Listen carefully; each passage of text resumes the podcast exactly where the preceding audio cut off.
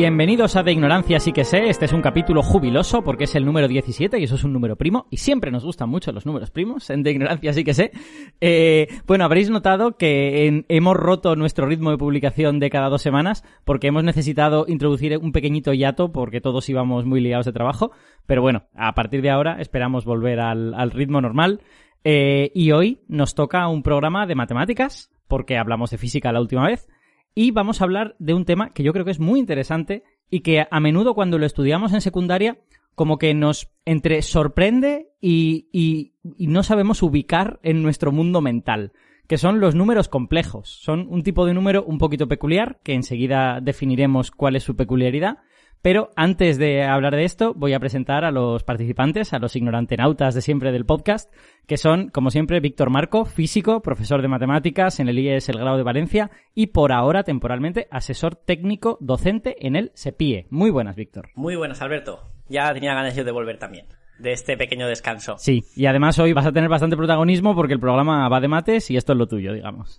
Sí, sí. No, pero el descanso ha venido bien. Yo también tenía mucha tralla entre el sepie y música y tal, y me ha venido bien, ¿eh? Sí, sí. Eh, bueno, para los que no, estoy muy seguro si lo hemos dicho en ningún capítulo, pero nuestro opening y nuestro ending son de Víctor y tocados por Víctor. O sea que ya que tenemos un músico en el, en el equipo, pues lo utilizamos. Y, ya, ya comenté en las redes que había algo oculto de matemáticas en el tema. Algún día que hablemos de, esto, haremos un programa de música y matemáticas. Ah, muy bien, muy bien. yo, yo lo dejo ahí a los oyentes, que se fijen en el opening en el ending y miren a ver si encuentran la relación. Porque claramente no es la, no es la misma pieza. O, o, sí.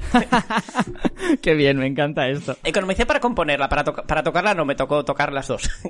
Ahí sí.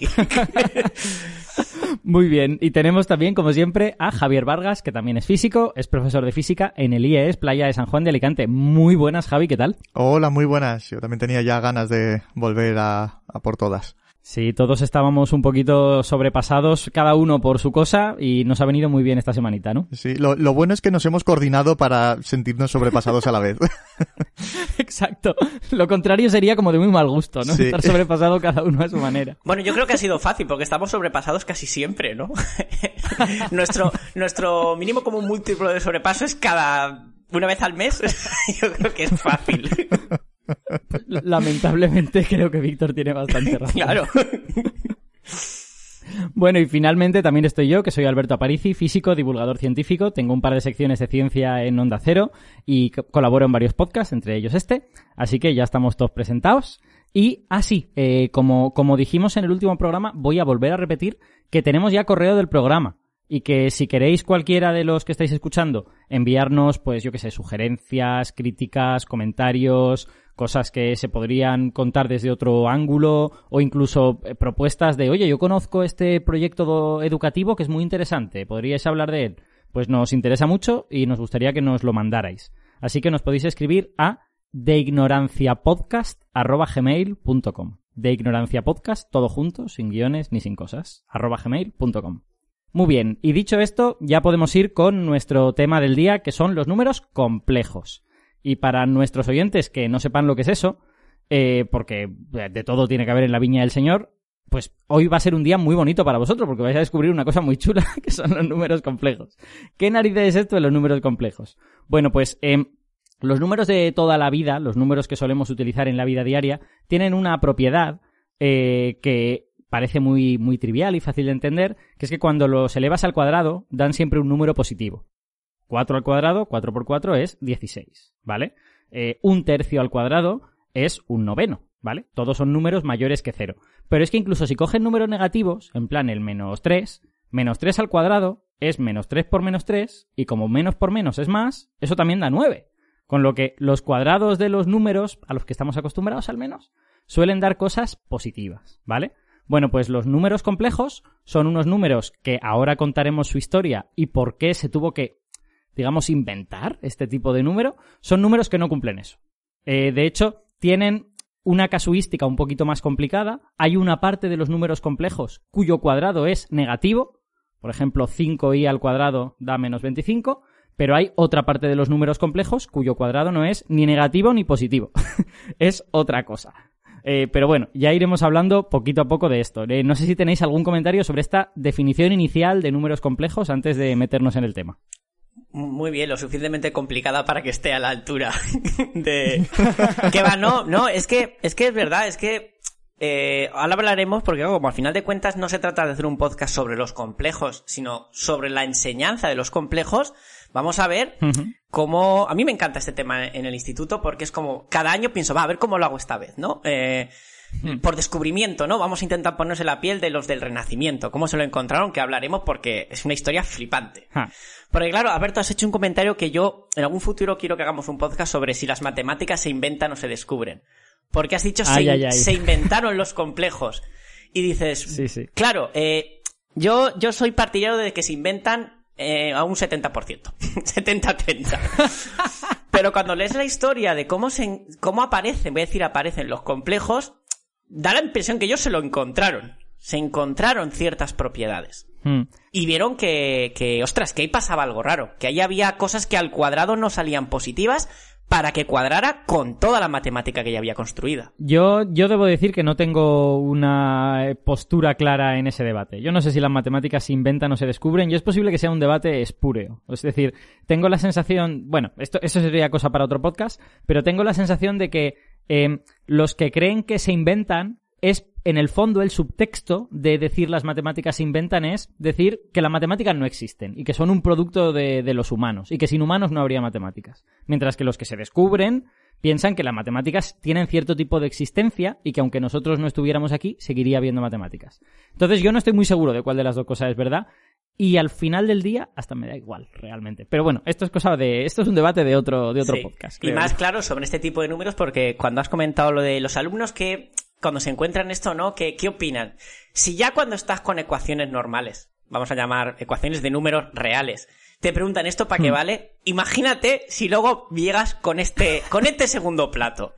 No, no, es que estos números ya no siquiera, ah, claro, aquí, aquí, aquí podemos hablar del término, bueno, eh, hemos hablado de complejos, en ningún momento Alberto ha usado la palabra imaginarios. Es verdad. Y, y vamos, a, vamos a matizar porque la gente los usa como expresiones sinónimas, imaginario y complejo, y académicamente no es lo mismo. Exacto. Imaginario es solo, claro, la parte, la parte com imaginaria, lo que le hace complejo al número, ¿no? Cuando tú tienes la raíz de menos 4, eh, eso lo podemos separar como Vamos a intentar visualizar para los oyentes que la raíz de ese menos 4 lo puedo poner como 4 por menos 1, separo la raíz de 4 y me da 2, y la raíz de menos 1 es el que me da problemas. Ese es el que aíslo y me queda 4i, ¿no? Decidieron llamarle i a la raíz de menos 1. Eso lo introdujo Euler. Entonces, ese 4i es lo que se llama un, un complejo imaginario puro, porque no tiene ningún uh -huh. otro elemento. Ahora, si tú a eso le sumas 3, tienes un nuevo número que sigue siendo extraño porque aunque tengas el 3 como real, le estás añadiendo el 3 a algo raro. Al conjunto completo se le llama complejos e imaginarios solo a los puros, ¿no? A los que dibujaríamos en el eje Y. Pero yo sé que la gente usa eh, igualmente el término imaginarios para referirse a todos. No sé cuánto de oficial hay en estas cosas. Yo creo, yo creo que es exactamente como tú lo has explicado y de hecho yo siempre trato de ser consistente con la notación porque creo que son cosas muy distintas. Es que está la o sea, parte un... imaginaria y la parte real del número complejo, claro. Exacto. Mm. El, el número imaginario es la cosa rara. Digamos, es la cosa que claro. desafía un poco nuestra intuición. Pero cuando combinamos ese tipo de números un poco extraños, peculiares, cuyo cuadrado es negativo, eh, con los números que conocemos, cosa que sin duda se puede hacer, porque uno puede sumarle a un tercio 5,2 y nadie se muere, pues bueno, a 2 sí le puedo sumar 25,8 y tampoco nadie se muere. Pues cuando combinas las dos cosas es cuando tienes los complejos. Pero verdaderamente los que tienen el núcleo del comportamiento peculiar son claro. los imaginarios. De hecho, históricamente es como surge. El, es el imaginario el que empezó a dar problemas. Quizá antes de, de, meternos con esto, igual podemos hablar un poco de los tipos de números que hay, uh -huh. un poco para poner, para poner contexto a todo esto y no entrar demasiado rápido, ¿no? Eh, voy a repasarlos yo muy rápido porque creo que además nuestros oyentes conocerán la mayoría muy bien. Incluso las cosas no tan conocidas de estos son para otro programa. Así que vamos, vamos a ir muy rápido. Eh, los números más intuitivos son los que llamamos naturales, que son los que sirven para contar cosas, para contar objetos, ¿vale? Los números naturales son el 1, el 2, el 3, el 4, el 5 y así sucesivamente, que me permiten contar, pues, cuántos eh, granos de arroz hay en una bolsa, cuántos coches hay en una calle o algo por el estilo. Son números que sirven para contar. Hay este debate de si el cero es un número natural o no, pero bueno, tampoco es un debate para hoy.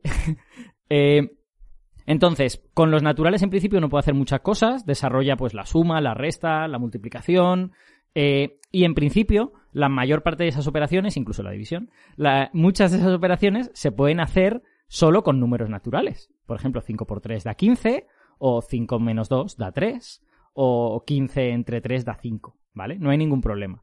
Pero cuando uno empieza a hacer todas las operaciones que puede de todas esas, se empieza a dar cuenta que algunas no le cuadran. Por ejemplo, si haces 5 menos 8, tienes un pequeño problema, porque 5 menos 8 no da una cantidad con la que se pueda contar. Eh, eso da lugar a lo que se llama los números enteros. Los números enteros son estos naturales de los que hemos hablado, más una copia idéntica de ellos, pero con signo negativo, que se llaman los números negativos. ¿Vale? Y de hecho, a, los que les dedicamos un programa en, De Ignorancia sí que sé, a la, a la, enseñanza de estos números negativos. Así que si a alguien le interesa, pues lo puede, lo puede buscar en el mismo feed que está escuchando esto. Eh, entonces, cuando, cuando uno, digamos, quiere poder asegurarse de hacer todas las restas posibles con números naturales, le sale que necesita necesariamente eh, añadir todos los números negativos y convierte los números naturales en números enteros. Y los números enteros pues son menos 2, menos 1, 0, 1, 2, 3, 4, a partir de ahí ya todos los naturales, pero también todos los que tienen signo negativo. Eh, la misma cosa ocurre con la división. Con la división, uno puede hacer 20 entre 4 y le da 5, y uno puede hacer 24 entre 6 y le da 4, y todo el mundo feliz. Pero si queremos hacer 23 entre 5, pues resulta que 23 entre 5 ya no da un número natural, da otra cosa. Y sin embargo, nosotros podemos pensar que tenemos 23 cosas y queremos repartirlas entre 5 personas. Con lo que inventamos una forma de hacer eso. He utilizado de nuevo el verbo inventar. ¿Será que estoy sesgado en contra de la no existencia de las matemáticas? Qué horror. Juro que yo no tengo opinión al respecto. Pero bueno, em, la cuestión es que a raíz ¿O crees que no la tienes? Eh, exacto, exacto. Igual soy un negacionista de mi propia opinión.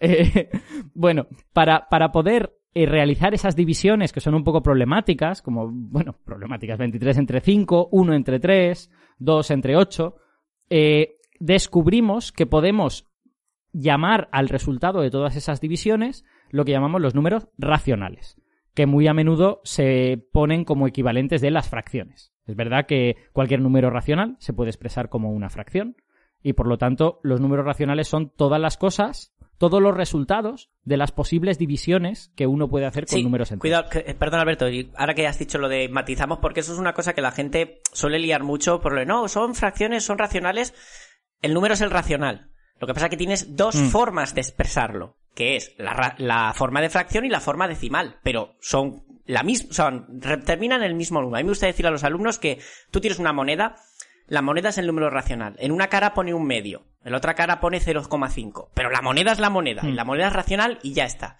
Que a veces se lían o escuchas cosas como el conjunto de los fraccionarios, ¿no? Y dices, bueno, que no es que, no es que esté mal, ¿eh? no es que esté mal, pero bueno, ya que tienen un nombre chulo como racional, que viene de ración, de repartir, de hacer raciones, pues pongámosles, llamémosles como le pusieron. Exacto. Eh, bueno, con, estos números, en realidad, con los que he dicho, con los negativos y los racionales, uno ya tiene prácticamente todo lo que necesita para la vida diaria en términos prácticos. O sea, no necesitaría nada más. Lo que pasa es que a los racionales se añaden otros números más que en realidad son, cuando les miras las tripas, son bastante complicados por dentro, pero, pero bueno, eh, no, no tenemos tiempo de contar hoy todos esos detalles, que son los números reales. Los números reales, ¿qué son? Pues son todo número que no puede expresarse con una fracción.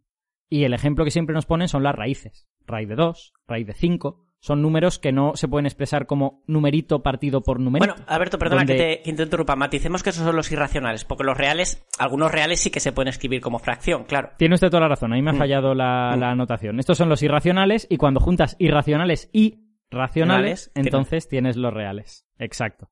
Eh, y, y, este, en realidad los reales también vienen en principio, inicialmente, de esta operación, de este, todas estas operaciones, como la raíz cuadrada, el logaritmo, no sé qué, estas operaciones dan lugar también a un número racional o no. Y resulta que algunas de ellas, pues no dan lugar a un número racional, y por eso hay que volver a ampliar el, espectro con los números irracionales, ¿no? Luego, en el fondo, los reales son súper interesantes porque son como rellenadores de huecos entre los racionales. O sea, aunque, aunque los racionales son un conjunto denso, que entre 1 y 0 tienes infinitos racionales, ¿vale? Porque tienes 1 entre 2, 1 entre 3, 1 entre 4, 1 entre 5, así está el infinito.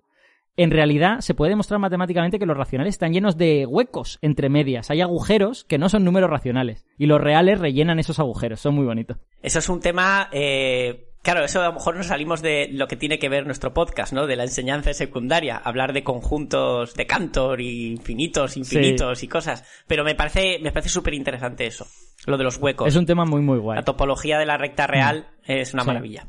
Entonces, bueno, estos son los números normales, entre comillas, o sea, los, los números con los que en algún momento hemos operado. Es bastante probable que muy poca gente haya usado los reales, porque muy poca gente tiene necesidad de calcular exactamente la raíz de 2. A lo mejor le vale con saber que la raíz de 2 es más o menos eh, 1,41, ¿no? Igual no, igual no necesita nada más que eso. Y 1,41 es ya un número racional, con lo que no necesitas preocuparte de los, de los reales y de los irracionales. Pero bueno, estos son los números normales. Entonces, ¿qué pasa? Pues pasa que de la misma manera que uno se plantea operaciones que puede hacer con los números naturales y trata de encontrar un número que sea el resultado de esa operación, pues hay operaciones que ni siquiera con los números reales se pueden resolver. Operaciones como, por ejemplo, la raíz cuadrada de menos 5 o la raíz cuadrada de menos 4, que decía Víctor. Y para eso es para lo que se introducen, no inventan, se introducen los números complejos y los números imaginarios, ¿no?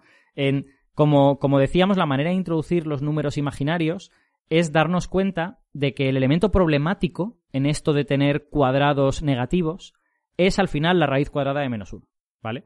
Uno necesita un objeto cuyo cuadrado valga menos 1. Y luego ese objeto ya lo puede combinar con todos los números normales de toda la vida y ya tiene todo un espectro posible de cuadrados que valen cualquier número negativo. Por ejemplo, que yo quiero un cuadrado que valga menos 4, pues yo combino el 2 con esta cosa, cuyo cuadrado vale menos 1, y al elevarlo al cuadrado, 2 al cuadrado 4, esa cosa al cuadrado menos 1, por lo tanto, menos 4, ¿vale? Ese objeto que nos añade esta propiedad nueva le llamamos la unidad imaginaria, ¿vale? Y como ha dicho Víctor antes, cualquier multiplicación de un número normal con la unidad imaginaria se llama número imaginario. Pero luego, también como ha dicho Víctor, podemos combinar esos números imaginarios con los que ya conocemos, de la misma forma que podemos hacer 5 más raíz de 3 o 25,8 más un octavo, ¿no? Pues cuando hacemos eso es cuando aparecen los números complejos, que son cosas del tipo 25,2 más 13 por i, o 3 medios más un tercio por i, y cosas de este estilo. Y ese, esos objetos como conjunto es lo que llamamos los números complejos. Eh, no sé si queréis añadir algo, estaba hablando mucho rato, he sido un poco, un poco rollero. ¿Qué va, no, eh, ¿Veis algún, eh, me he dejado alguna cosa? Yo lo veo perfecto. Yo también. Vale. Es que, es que es delicado, es que claro, no puedes hablar de los complejos sin todos los que vienen detrás. Pero bueno, yo quiero mm. matizar que, lo que ha hecho Alberto es lo que se llama la, el orden eh, algebraico de, de, los conjuntos numéricos. Porque tú has ido hablando de, la, de mm. cómo vas rellenando, ¿no? La suma solo puede en realidad operar con, perdón, la suma, los naturales con la suma y el producto, porque las otras operaciones le producen números que caen fuera de su grupo, ¿no? De, de su conjunto. Pero lo interesante es ver que históricamente la cosa no funcionó así. Digo no funcionó, me refiero a la aceptación de los matemáticos. Porque los complejos se encontraron, se inventaron, se descubrieron, no lo sé, antes que, por ejemplo, eh, se aceptaran em, los reales. O se construyera algebraicamente y, académicamente los reales. Y a mí eso me llamó mucho la atención, porque claro, tú lo has estudiado en el instituto y en la universidad en el orden eh, coherente, ¿no? Y la historia te demuestra que no siempre ha sido así. La historia va como picoteando, ¿no? Pues ahora te aparece no sé qué, la raíz de dos que es irracional. Luego el complejo. Y luego le vas dando mm. coherencia. Y se construyeron muy a salto de mata probando cosas y viendo propiedades que iban respetando las matemáticas. Es que verdaderamente los números complejos son una cosa... Eh, tienen una propiedad que les hace diferentes a los números reales, los números racionales, que es que con un número complejo no puedes medir magnitudes del mundo cotidiano. O sea, yo con, números naturales puedo contar el número de manzanas que tengo en un cesto. Con números racionales puedo medir la anchura de esta mesa. Eh, incluso con números reales, aunque esto ya sería mucho más discutible, pues puedo medir la hipotenusa de un triángulo que he dibujado en el suelo, ¿vale? Aunque en la práctica, pues ese triángulo, su hipotenusa no será un número real, porque tendrá pues errores y cosas de estas. Pero, pero bueno, digamos que con los números reales puedes cuantificar cosas del mundo en el que vives. Pero con los imaginarios y los complejos no. O sea, no, no hay cinco y coches en una calle. Nunca en ningún caso. Ni, ni el, la, la, la luminancia de una bombilla vale 48 y menos 3. o sea, eso, eso no ocurre, ¿no? Y, sin embargo, eso no significa que, que no sean útiles eh, para, para calcular cosas reales. Porque Estoy nosotros en física, por ejemplo, hay muchas, hay muchas situaciones que se necesitan calcular cosas con números complejos, que vale, que luego al final tú, a partir de ese número complejo, te las vas a arreglar para extraer un valor real, que es lo que tú en principio vas a poder medir. Pero sin trabajar con los complejos no podrías llegar hasta, hasta ese valor real que luego vas a buscar. Es, es una herramienta muy humilde porque hace mucha faena, pero luego no se lleva el mérito. Luego el resultado final en cuántica es una probabilidad y es un número real. Claro. Y los complejos han hecho toda la faena del medio. digamos, para que nuestros oyentes se- sepan un poco dónde ubicarlos en la física, digamos que las magnitudes físicas, los valores observables de las magnitudes físicas no tienen valores complejos, tienen valores reales, lo, lo observable de las magnitudes físicas. Pero luego, la forma en que se desarrolla la física por debajo, sin que nosotros lo veamos, la evolución de todo eso, puede describirse mediante números complejos y de hecho es mucho más fácil describirla mediante números complejos muchas veces que mediante números reales. e incluso cosas que podrías trabajar únicamente con números reales, como estoy, me viene ahora a la cabeza, por ejemplo, el tema de, de circuitos, impedancias y demás, que tú en Sí. principio puedes trabajar sencillamente con números reales, pero si Hmm. trabajas con números complejos se te facilita muchísimo todo ese cálculo. Y luego al final, cuando has terminado de hacer las operaciones con complejos, a partir de ahí extraes la parte real y ya tienes lo que tú vas a medir en tu circuito. Sí. Es, pasa lo mismo con las ondas, por ejemplo. O sea, las ondas se pueden estudiar como senos y cosenos y ya está. Y de hecho, eh, va a haber un programa eh, próximamente en el que vamos a hablar de ondas, así que igual retomamos este asunto. Las, las ondas se pueden, se pueden estudiar como senos y cosenos y ya está, cosas que suben y bajan. Pero en muchos casos es mucho más sencillo estudiarlas como una exponencial de un número complejo, como he elevado ahí por cosas. Es tan potente. Y sabes lo más curioso, luego nos meteremos en eso, aunque aún no, aún no sea el tema ahora. Eso que- esa, propi- esta, esa propiedad de poder escribirlo como un, como un elevado a un, a i por algo, que me parece lo más potente y más maravilloso de los complejos, es el único concepto que no está en el currículum de bachillerato de números complejos. es sorprendente. que es la fórmula de Euler. Es brutal. Está la forma polar, pero, pero sí, pone forma polar, pero eso es lo que, bueno, luego hablaremos. Eso es lo que hacen es simplemente poner el, el módulo del vector y como subíndice, el ángulo. Y se te dice que si uno por otro puedes sumar los subíndices, que es sumar los exponentes, que es el ángulo. Y yo pienso, ¿no es mucho mejor hablar de la, de dónde viene eso de verdad, de la fórmula de Euler, de Euler y entender y usarlo como potencias que son? Y no, no, no, además, no es que no esté en los libros, es que no está en el currículum. Pero bueno, eso no quiere decir que no lo puedas ampliar y dar, ¿eh? Antes, antes de llegar a ese asunto, Víctor, has Hmm. mencionado hace, hace un momentín el asunto de la historia de Sí. los números complejos, de Sí. cómo se descubrieron. Igual, igual esto que hemos contado hasta ahora, a algunos oyentes les está resultando súper abstracto, porque nosotros estamos acostumbrados a estos conceptos y ellos no. Entonces, cuéntanos un poco cómo se fraguó históricamente este Sí, concepto. porque, porque claro, eh, tal como lo hemos contado, parece que, que aquí se juntaron un montón de sabios matemáticos a pensar, eh, ¿podremos construir números que si los elevamos al cuadrado sea negativo? Claro, eso no tiene sentido. Dice, ¿qui- ¿por qué? Si no te hace falta. ¿Para qué vas a crear una cosa? Eso luego sí que ha pasado en matemáticas, ¿eh? Crear cosas que en principio no te hacían falta. Eso ya es más de la matemática del siglo XX. Pero hasta eso, eh, muchos siglos atrás, la matemática era, era más pragmática. Se intentaba resolver problemas, sobre todo aplicados con la física y como mucho la geometría. ¿Y de dónde viene esto? De un afán que viene ya desde la Edad Media de querer resolver ecuaciones. Encontrar fórmulas generales para resolver ecuaciones.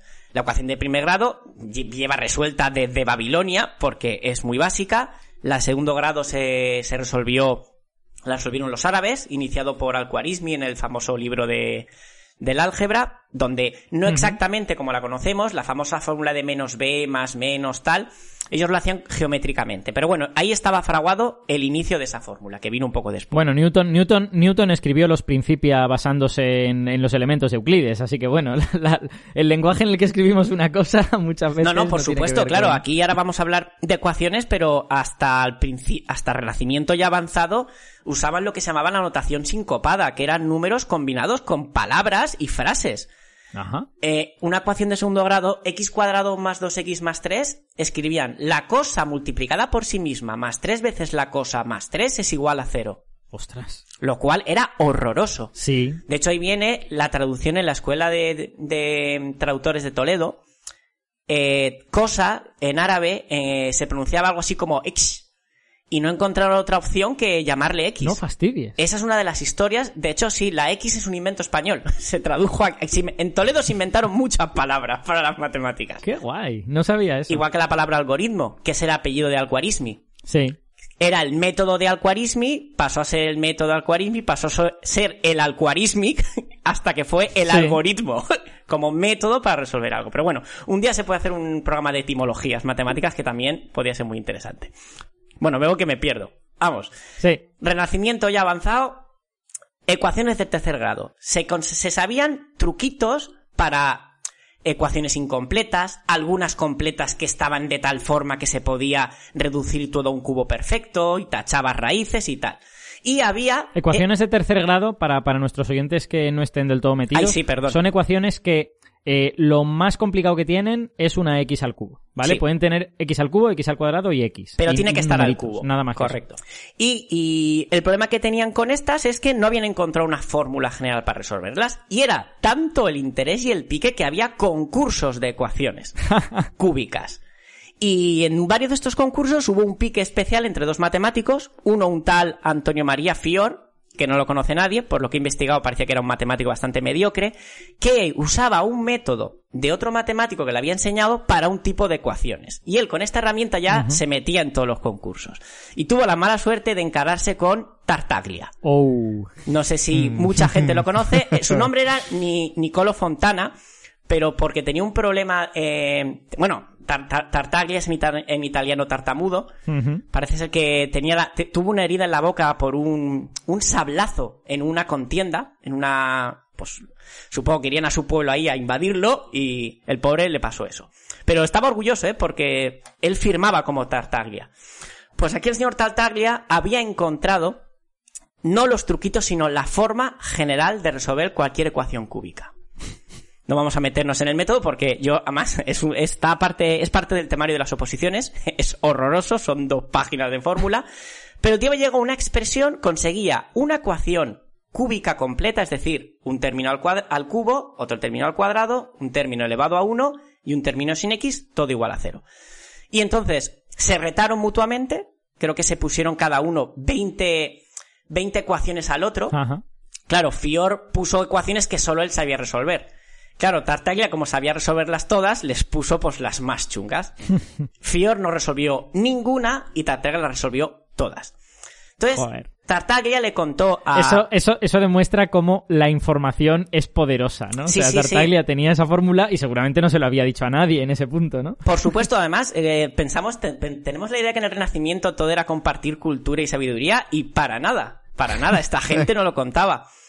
Y aquí lo mejor es cuando viene, aparece en escena otro matemático, eh, Cardano, Ajá. que era un buen matemático, pero lo que se dedicaba era, era un divulgador. Y convenció a Tartaglia de que le contara eh, su fórmula con la, con la condición Ma- de... Mala gente, mala gente los divulgadores, ¿eh? Eh, gente sí, poco hombre, de fiar, le dijo, que, en fin. le dijo, tranquilo, no la voy a publicar. Bueno, pues Cardano publicó un libro con la fórmula de tercer grado de Tartaglia y luego, posteriormente, eh, Ferrari eh, resolvió la de cuarto grado.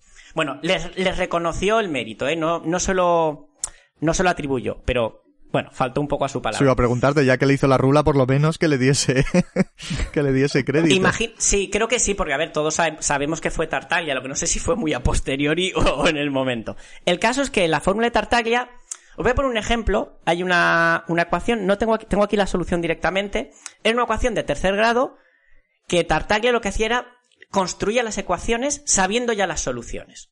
Es un método muy, muy didáctico. Yo me invento, quiero que mis soluciones sean, por ejemplo, 1, 2 y 4 construyo la ecuación que va a dar esas soluciones y aplico mi fórmula que me he inventado y así voy viendo si recupero los, las, las soluciones que yo he creado. Mm. Y llego a una fórmula. Y la fórmula de Tartaglia, pasamos del mecanismo y el método porque es horroroso, le daba para una ecuación cuya una de sus tres soluciones era 4, le salía raíz cúbica de 2 más raíz de menos 121 más raíz Ojo. cúbica de 2, ojo, menos raíz de menos 121. Claro, lo primero que ves y dices, esto está mal porque tiene raíces negativas. Dices, ah, pero yo sé que va a dar 4. Hmm. Entonces hay un problema. Y aquí es donde eh, muchos libros de divulgación comentan, y me parece súper interesante este matiz, y es que en esta época, eh, aparte que había negacionistas de los complejos, porque cuando esto empezó a salir dijeron, eso no vale, pero es que había negacionistas de los negativos. Y su argumento era el siguiente, si yo tengo la siguiente ecuación, x más 2 igual a 0, ahora sabemos que la respuesta es x igual a menos 2. Sí, Pero los negacionistas decían, bueno, esa ecuación es no soluble claro. no se puede resolver, entonces no tengo ¿No se ningún puede disolver en agua? Eh, correcto. Exacto. no tengo ningún problema.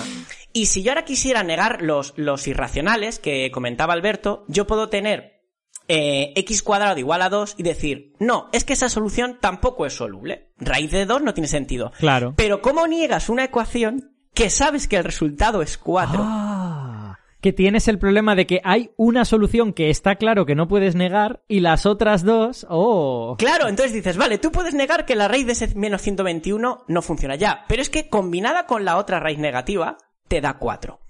Y eso, eso fue un golpe duro para los negacionistas de los conjuntos numéricos. Qué gracia. Claro, es que el, el problema es que el argumento de esta ecuación no tiene solución es un argumento eh, prácticamente claro, axiomático. claro. O sea, quiero decir, vale, uno puede, uno puede decidir, pues estas ecuaciones digo que no tienen solución. Pero si otra persona decide lo contrario y encuentra un sistema matemático consistente, como es el de los números complejos, Claro. pues realmente tampoco te puedes meter con ellos. Solo puedes decir, pues que a ti te gusta más bailar otra música, pero ya está. Pues entonces, Tartaglia, sin saberlo, porque esto no se lo, no se lo fue Cardano en su labor divulgativa cuando empezó a trabajar con las soluciones de Tartaglia y dijo, ostras, aquí hay algo más.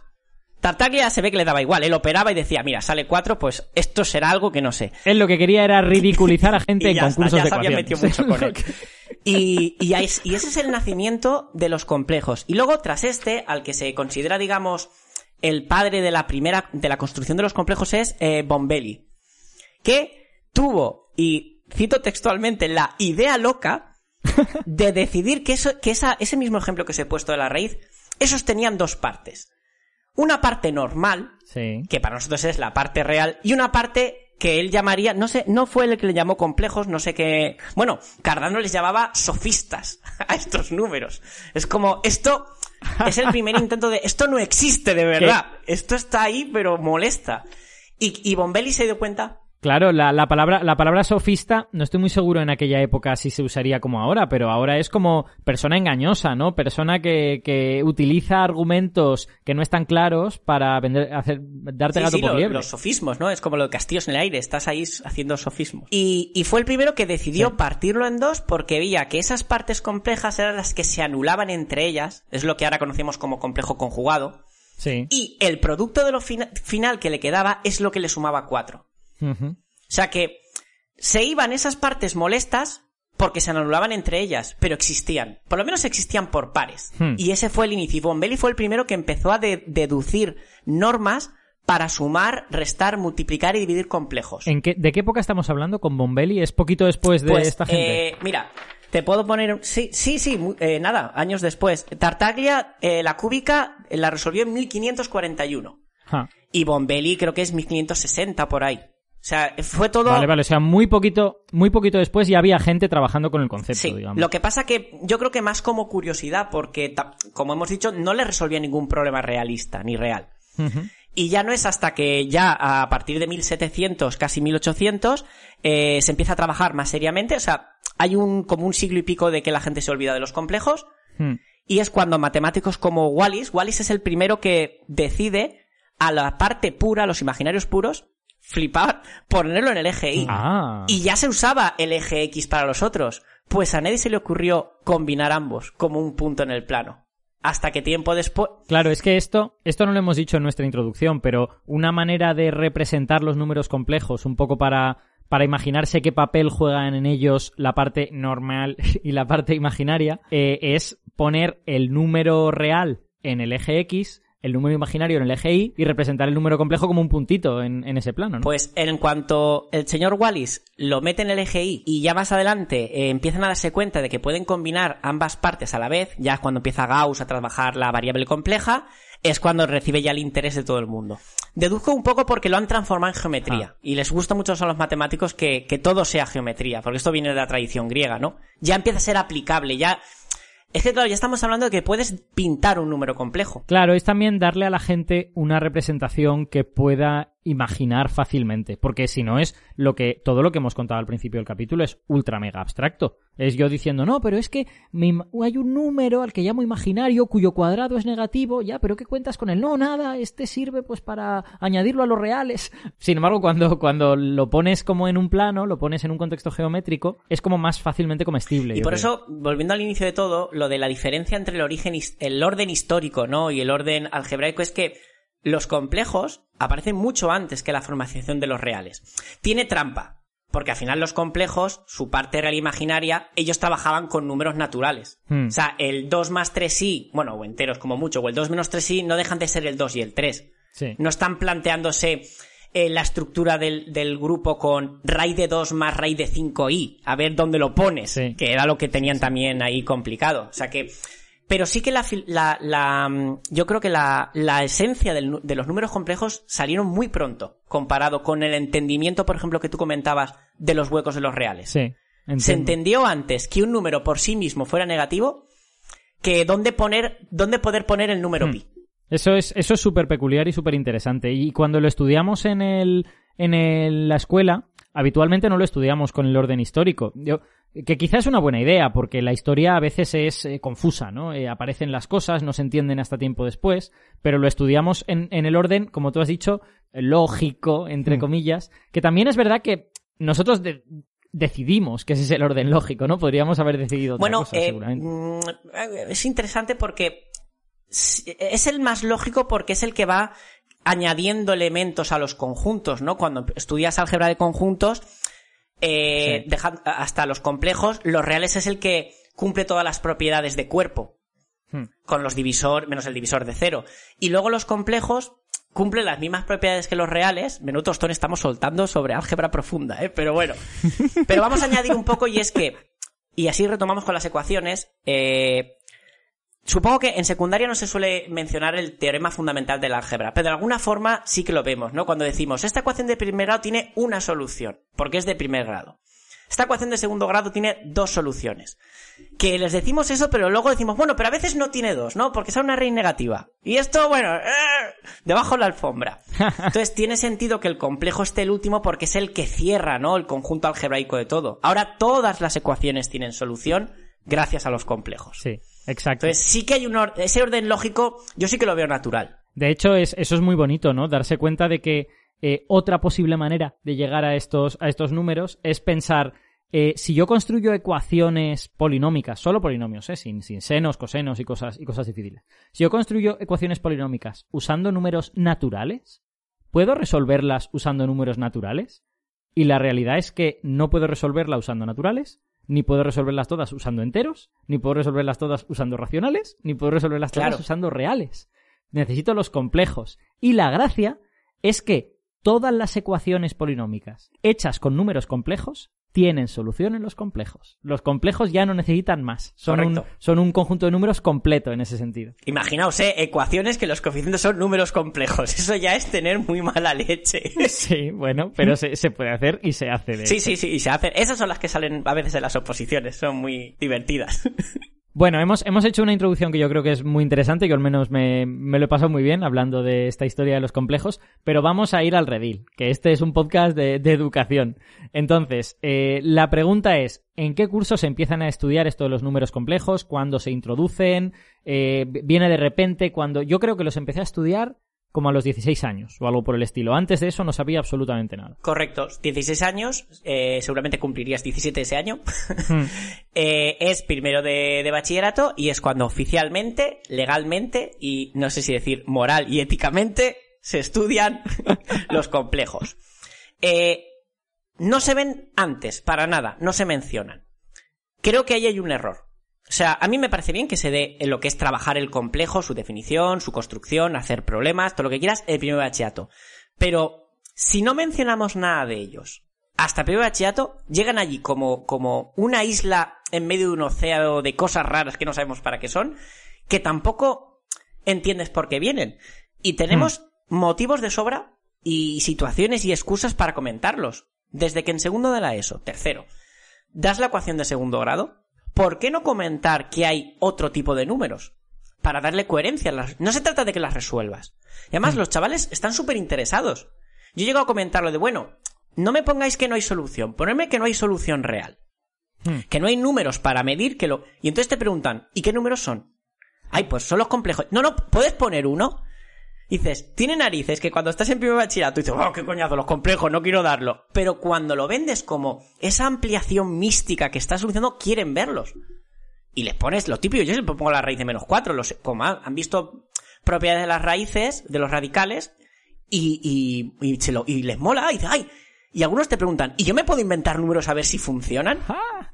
Qué Digo, guay. hombre, aquí tenemos un algebrista en potencia. Yo, a ver, yo no soy psicólogo, pero en realidad esa reacción me parece completamente lógica. O sea, Claro. cuando la- es la diferencia entre que a uno le digan en el menú de hoy está esta cosa que hasta hoy no sabías que existía y tienes que estudiar porque sí, o que estés trabajando una cosa y de repente te hagas preguntas y quieras saber la respuesta a esas preguntas, ¿no? O sea, es el trabajar construyendo a partir de lo que los chavales ya saben puede ser mucho más fructífero, ¿no? Y generar mucho más interés. En, en términos actuales, se- sería como generar hype, igual que hacen eh, con los cliffhangers al final de las series. Sí, O sea, sí, exacto. Sabes que hay algo más que te deja con ganas de, de dar un pequeño pasito. Y además lo más maravilloso es que no necesitas complicarte, porque como dice Víctor, basta mencionar el teorema fundamental del álgebra, que es algo tan sencillo como eso.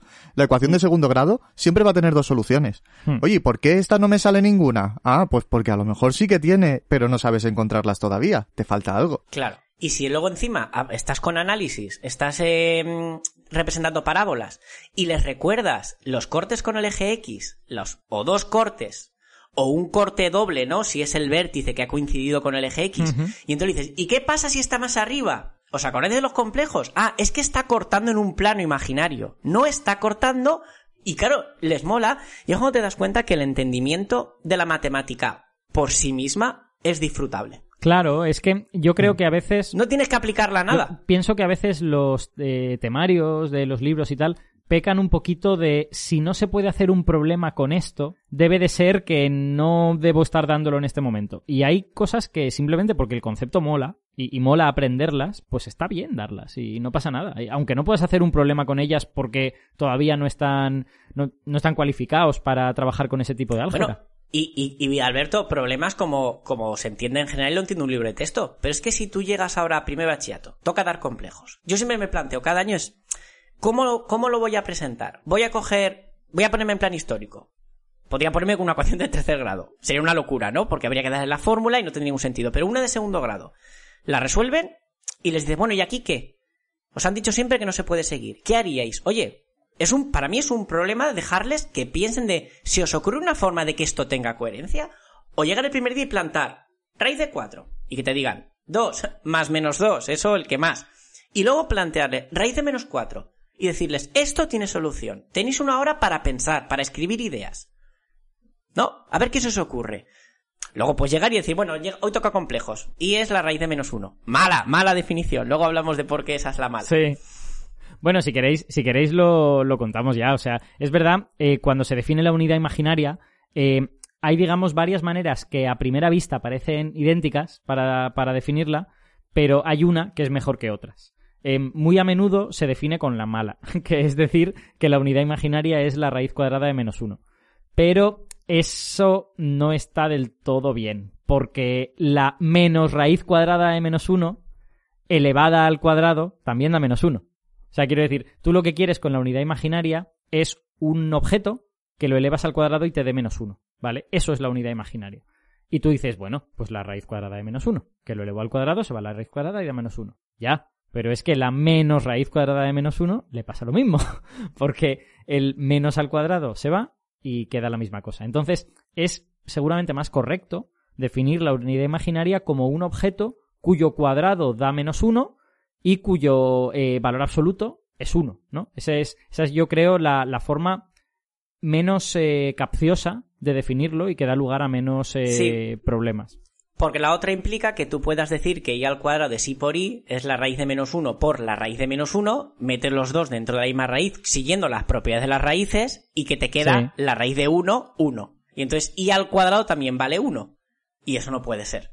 Porque te cargas tu propia definición. Entonces, ¿qué pasa? También es cierto que ahí he hecho un poco de trampa porque en el momento que tú estás haciendo, aplicando propiedades de los radicales con números negativos dentro, o sea, ya las defini- están definidos para números reales. Exacto. Pero, eso está hecho así para que esté en concordancia con que y al cuadrado sea menos uno. O sea que al final no puedes salir de ese círculo. Tienes que o decir que las radicales no los puedes aplicar así, o dices que la y al cuadrado es menos uno. Sí, en el, en el fondo es un debate un pelín espúreo, pero yo creo que definir la unidad imaginaria sin referirte a los radicales es mejor. Porque Claro. eh, definirla necesariamente como raíz de menos uno es en plan de no, es que si no me interesaran las raíces cuadradas no podría tener unidad imaginaria. Y no es verdad. Uno puede usar los Claro. números complejos en ámbitos que no implican ni a las ecuaciones ni a, la, ni a las raíces cuadradas.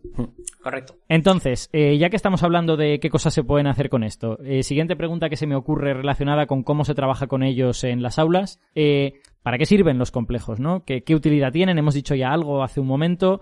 ¿Y qué finalidad se les da cuando se estudian? ¿no? O sea, va, hablemos primero de cuando se dan en las aulas, ¿para qué se usan? Y luego hablaremos, si acaso, de qué otras utilidades pueden tener. Pues mira, yo voy a permitirme leer una cosa y le voy a pasar el testigo a Javi. Vale. Y es, voy a leer eh, eh, el currículum, la parte del currículum que hace referencia a, a complejos. Voy a leer primero el- lo que es el contenido, ¿no? Eh, puro y duro, y luego lo que se llama el, el criterio de evaluación o el estándar de aprendizaje, ¿no? Que se lleva ahora. El currículum dice, números complejos. Punto. Forma binómica y polar. Representaciones gráficas. Operaciones elementales y fórmula de Moivre. ¿Vale? Y luego, barra, pasamos a- a- al criterio y dice, operar con números complejos para resolver situaciones algebraicas en contextos académicos. Creo que es de las primeras veces que aparece lo de académicos, no en situaciones reales, la vida cotidiana, lo que es útil, no, no, académicos. Y cuando queremos decir académicos entendemos que no aplicable por ahora. Claro, se han, se han dado por vencidos, ¿no? Han dicho, esto de los complejos, esto es una marcianada, esto va a ser imposible. Ha dicho, no podemos seguir engañando a los alumnos. Esto ya no puede valer para comprar el pan. Aquí es imposible, se llaman imaginarios. ya, pero en cierta, en cierta manera, eh, esa renuncia me duele un poco. Porque es, es verdad que hay cosas en física que solo se pueden hacer con complejos. Y hay cosas en física que se pueden hacer con y sin, y resulta que son mucho más fáciles con. Entonces, Claro, como claro. renunciar a que los complejos forman parte del mundo, entre comillas, es una pequeña derrota intelectual. No me, no me deja contento. Sí, y, a- y además estamos hablando de que lo que os he leído es el currículum, ahí no lo hemos dicho antes, esto está en primero de bachillerato de ciencias. Luego, están ahí por una razón, están ahí porque entendemos que los alumnos o alumnas que han elegido este bachillerato es porque se van a dirigir a carreras tipo física, ingeniería, carreras donde los van a necesitar en, en primero. De hecho, tú has mencionado, Alberto, que tú los viste en tercero de BUP, ¿no? Eh, no estoy seguro de si es en tercero o en segundo, pero por ahí fue. Si no fue uno, fue el otro. Yo no lo, yo no los ¿No vi. los viste? Yo no di complejo. No, yo, yo es que hice el bachillerato este. Eh, bueno, tú eres mayor que nosotros, pero Javi y yo somos de la misma edad. Tú también hiciste Mm. Bubico. Sí. Sí, yo hice Bupico. Claro, yo, yo- yo iba cerrando Bupico. Claro, yo podía haber cerrado Bubico, pero mm, elegí la ESO porque me, me venía mejor el instituto cerca de casa. Entonces yo no hice ese bachillerato experimental de los primeros años y yo no vi complejos. Eh, ¿Me supuso un problema? No, porque en primero de carrera recuerdo el, el tema 1, ¿no, Javi? De álgebra fue complejos. Creo recordar. Buah. Lo primero que vimos fueron Mm, números Puede complejos. ser. Que puede para mí fue como, ¿qué es esto? Pues en mi año, que como has dicho era un año distinto, las dos o tres personas o cuatro que yo conocía y que llegaron sin conocer los números complejos tuvieron problemas, porque la facultad todavía no se había dado cuenta de que había gente que no daba complejos y iban flipando por la vida. Iban diciendo, pero, pero ¿y está ahí? ¿Es- ¿Esto qué hace aquí? ¿Y qué, qué estamos haciendo? Pues eh, yo recuerdo primero de eh, la, el- el- la asignatura de álgebra, que era métodos 1, el primer tema fue complejos, además desde cero, Mm. ¿eh? Definido, ecuación de segundo grado, de donde salía, entonces me fue muy natural. Que con esto quiero decir que, que, que si no los das tampoco es algo tan grave. yo creo que hay que darlos, porque me parece súper interesante, Sí. ¿eh? Quiero decir, y tampoco hace falta meterse en grandes historias con ellos. Una introducción histórica, eh, ver de dónde vienen y saber operar con ellos básicamente y listos. Y luego hablar de lo que va a comentar Javi, de sus aplicaciones reales, sean académicas o no. Es que también académica parece que es que no es que está en una torre de marfil ahí que no vale para nada. Y lo académico al final tiene que valer para algo, ¿no? A mí, lo, lo único que me mosquea de, cómo se explican los, los complejos en, en el instituto es que, eh, no sé si lo hemos llegado a mencionar, porque estamos hablando de que se dan por primera vez en primero de bachillerato, pero es que se dan por primera y única vez en primero de bachillerato. Luego en segundo de bachillerato ya no se vuelven a tratar, Exacto. ni se, ni se da su aplicación, por ejemplo, en física, que antes ya hemos estado hablando de lo útiles que es a la hora de simplificar cálculos en ondas, o en tecnología se podrían utilizar para resolver problemas un poquito más interesantes eh, que tengan condensadores, bobinas, etcétera, en circuitos eléctricos, o incluso, bueno, en física cuántica ya doy por hecho que, que ya, con que entiendan los conceptos ya, ya es suficiente, pero bueno, para trabajar con física cuántica hacen falta los complejos. Quiero decir, tenemos suficientes aplicaciones, algunas de ellas al alcance, eh, de manera que es una pena que, que, como decía Víctor, esto sea una isla de conocimiento en medio de primero de bachillerato, se da una unidad de números complejos y luego ya el resto del bachillerato no se vuelve a saber de ellos. Sí están ahí, algún profesor hace mención a ellos, yo por ejemplo de vez en cuando les, les comento a los alumnos, sí, esto, lo suyo sería trabajarlo con números complejos, que es mucho más sencillo, o esto solo se puede trabajar con complejos y tal, pero, pero a la hora de la verdad, en, en toda la secundaria, solo se trabajan en esa unidad de matemáticas, y fuera de eso, salvo menciones puntuales, no se trabajan. No ven, digamos, aplicaciones más, más pragmáticas. Mm, Yo, yo voy a haceros un poquito de, de abogado del diablo en este sentido, porque yo soy el primero que me gustaría que hubiese un conocimiento enciclopédico y que todo se relacionara con todo, pero es verdad que el tiempo es finito, que el tiempo, que el tiempo es limitado y Hmm. prácticamente todos los temas de matemáticas tienen relación con cosas chulas de física y al revés también. Entonces, quizá en un momento dado hay que cortar. A mí, si algo me duele de, de esto del currículum, es que se ponga explícitamente que hay que evitar otro tipo de contextos. Bueno, pues no sé, déjalo un poco a criterio del profesor. Igual hay profesores que encuentran una manera eh, compatible con el tiempo de contar cosas de los complejos y que no sea simplemente en un entorno muy teórico. ¿no? Ujú. Yo ahí la, la reflexión que haría a lo mejor es eh, los, los otros temas que se dan de matemáticas sí que al final le acabas encontrando más tarde o más temprano eh, aplicación. Porque tú puedes utilizar problemas de optimización para, para trabajar temas de economía o el tema de matrices y determinantes luego al final acaba siendo útil para, para productos vectoriales en física de segundo de bachillerato. Entonces, la cuestión es, si, si no le vamos a buscar la utilidad de este curso o no vamos por lo menos a, a utilizarlo mínimamente para algo, aunque sea ondas, aunque sea una cosa sencillita de ondas, no digo tampoco meternos en muchas complicaciones, eh, merece la pena a lo mejor que, que se trabaje o, o como dice Víctor, él pudo llegar a la universidad sin haber visto complejos y mientras en la universidad tengan claro que tienen que partir de cero, pudo desempeñarse sin ningún problema sin haberlos visto hasta, hasta la carrera. Entonces, claro, quizás habría que plantearse eh, esa situación. Y, y mira que yo soy de los primeros que, que veo lo más razonable que se haya visto números complejos en, en el bachillerato, en la secundaria. Pero por lo menos daría para, para plantearse esta reflexión, creo Sí, yo. además es que está, es que además primer bachillerato es un curso, sobre todo en el de ciencias, que hay dos temas que no es la única isla que hay complejos. Hay otro, otro contenido, no voy a decir temas, porque yo soy el primero que negó el concepto de los temas, eso lo generas tú como profesor, contenido del currículum. Y es eh, cónicas. Cónicas también está ahí como aislada. Está en geometría, no sé si está en geometría o en análisis, no recuerdo. Bueno, como está un poco entre las dos. Y, y no se vuelven a ver. Lo que pasa es que, claro, cónicas sí que es muy manipulable. Ahí con cónicas puedes hacer desde el origen histórico, jugar con un cono y, los, y la luz y las sombras para introducirlas. Pero también es un tema, son dos temas que, suelen saltarse la gente cuando van mal de tiempo. Cónicas y complejos. Yo reconozco que el año pasado, que fue el año posterior a- al confinamiento, se nos exigía que nuestro currículum se adaptara a posibles vueltas a confinarnos y tal. Y yo tuve que elegir qué temas podían ser susceptibles de eliminar. Y evidentemente puse un asterisco en complejos y en cónicas. Ya. Por, por asegurarme la continuidad en segundo de bachillerato. Me dolió, ¿eh? Porque mis cónicas me encanta y complejos también, pero Al final, pues se dieron complejos y no cónicas. Porque parecía más necesario. Con cónicas al final, bueno, es que te definan unas propiedades de unos puntos en el plano y tú encuentres una ecuación. No te estás perdiendo tanto como el concepto de todo un conjunto de números, Mm. Y- que son los complejos. Y enlazando con esto, ya que eh, se estudian, eh, digamos, muy a menudo, no relacionándolos con, con aplicaciones que tienen en física y todo esto, eh, ¿cuál es la reacción de los estudiantes? O sea, quiero decir, antes ya has medio sugerido que como que les parece un poco aburrido, como que es una cosa que se les impone. ¿Lo entienden bien? ¿Les parece una locura? ¿Cómo, cómo reaccionan? ¿Sabes cuál es el problema, Alberto? Que no, no, no actúan de forma distinta cuando les presentas logaritmos. Los hemos machacado tanto con cosas abstractas que la gente puede pensar, wow, los complejos se rayarán mucho. ta-". No, no más que cuando llegan las matrices y les dices que tienes una caja con números que se multiplican así, no más que los logaritmos. Yo creo que el problema está en cómo presentamos las cosas. Porque si presentáramos, como hemos comentado, ese origen histórico, o esa, ese método de vamos a descubrir conjuntamente.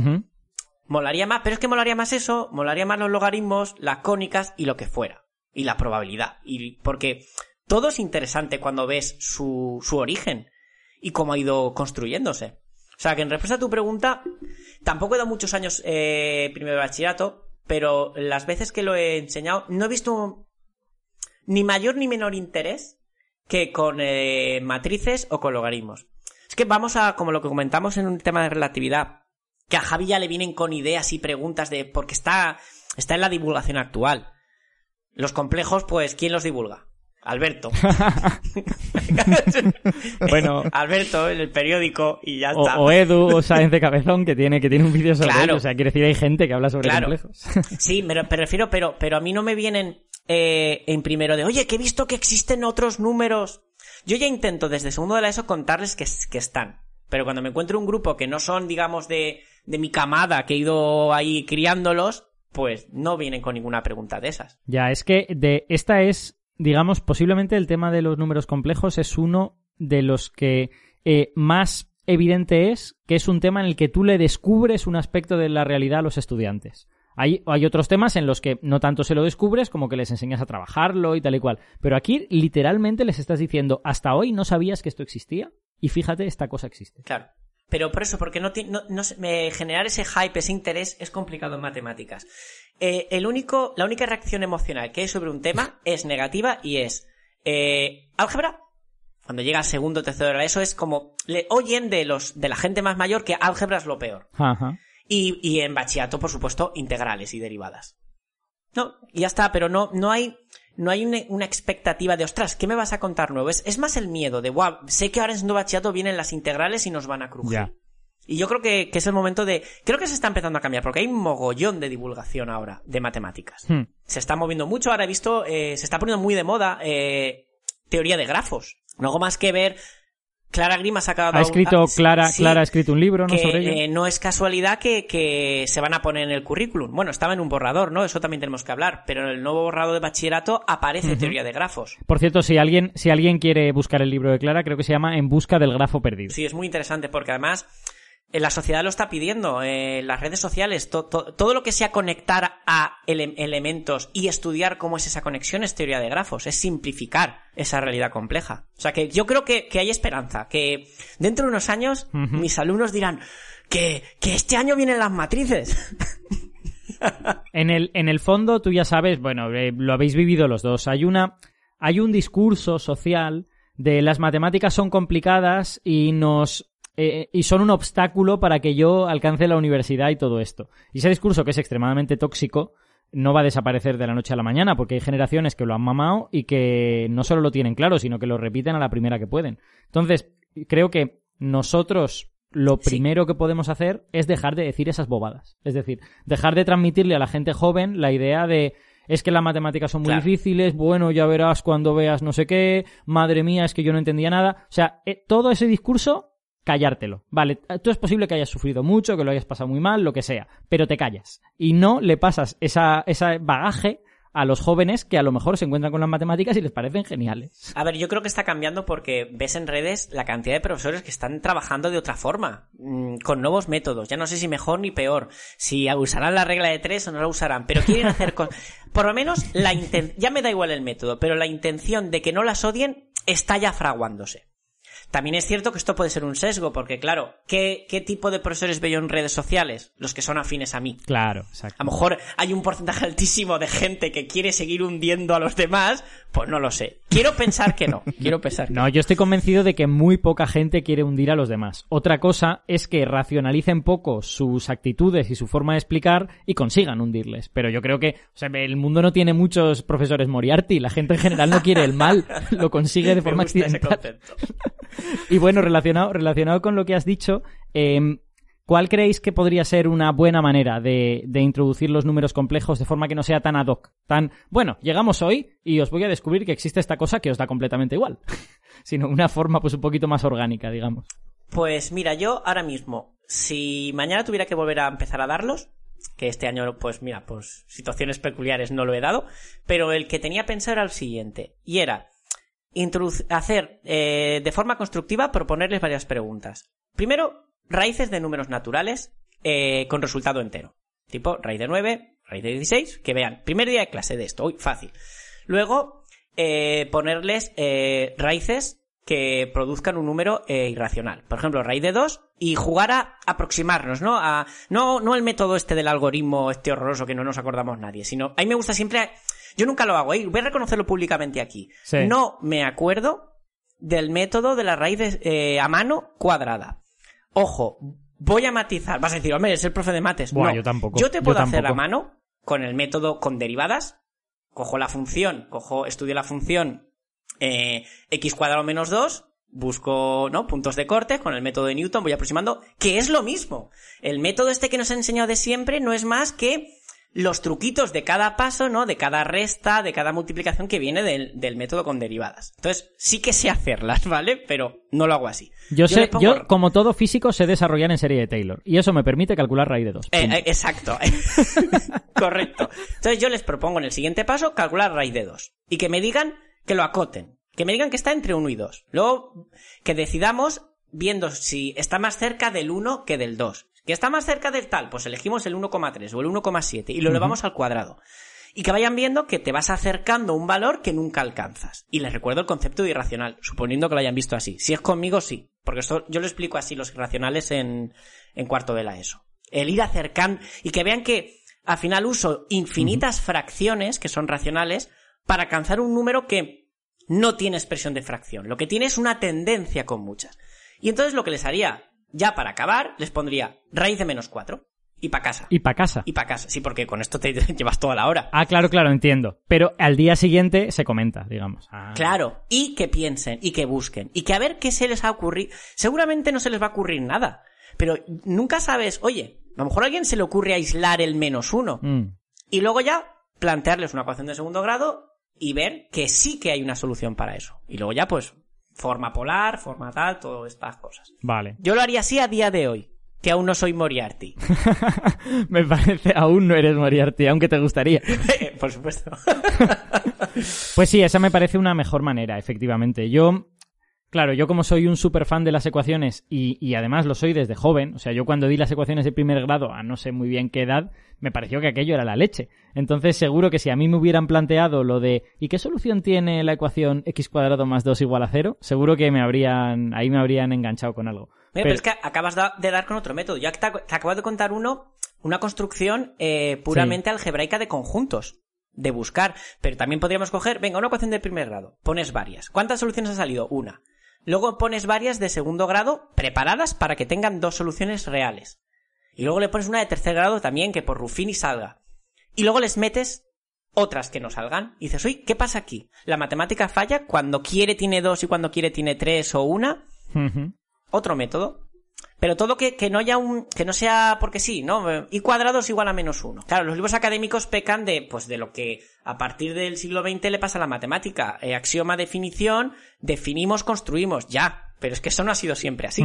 Efectivamente. Bueno, pues no sé si queréis eh, decir algo más para concluir. Yo me he quedado sin preguntas ya. Eh, simplemente le diría a nuestros oyentes que si antes de hoy no sabían lo que eran los complejos, pues que vayan por ahí y que busquen algún vídeo en YouTube o que busquen algún artículo y que lean más, porque son muy interesantes y sobre todo está claro que una parte del mundo en el que vivimos, una parte de la física, no sé si tiene a los complejos debajo, pero si no tiene los complejos, tiene algo que es completamente equivalente a los complejos, porque sin ellos no se puede describir el, el mundo. Por lo tanto, a pesar de que sean muy raros y de que se vean como una isla, como dice Víctor, son sin embargo súper importantes. Es una isla importante. Sí, efectivamente. En realidad es una península, pero cuesta verlo. Exacto, el istmo no es evidente, Forma- ¿no? claro, claro, claro. Muy bien, ¿algún comentario final por vuestra parte? Ya hemos machacado mucho a la gente con cosas tan raras. No, yo creo que no. Muy bien, pues en ese caso, eh, muchas gracias de nuevo por estar aquí. Muchas gracias, Javi, que hoy has hablado poco. Te hemos hecho conectarte a Skype para, para hablar cinco minutos o diez. Nada, no pasa nada. Ya, ya cambiaremos las tornas otro día. Exacto. Muchas gracias, Víctor, que hoy has hablado mucho. Ah, vosotros. Sí, sí, ya no tengo. O sea, el próximo voy a dedicarme a, a escucharos. Y muchas gracias a los oyentes que han llegado hasta aquí, como siempre. Y nos veremos en el próximo programa dentro de dos semanas, hablando esta vez de un tema relacionado con la física. Hasta luego.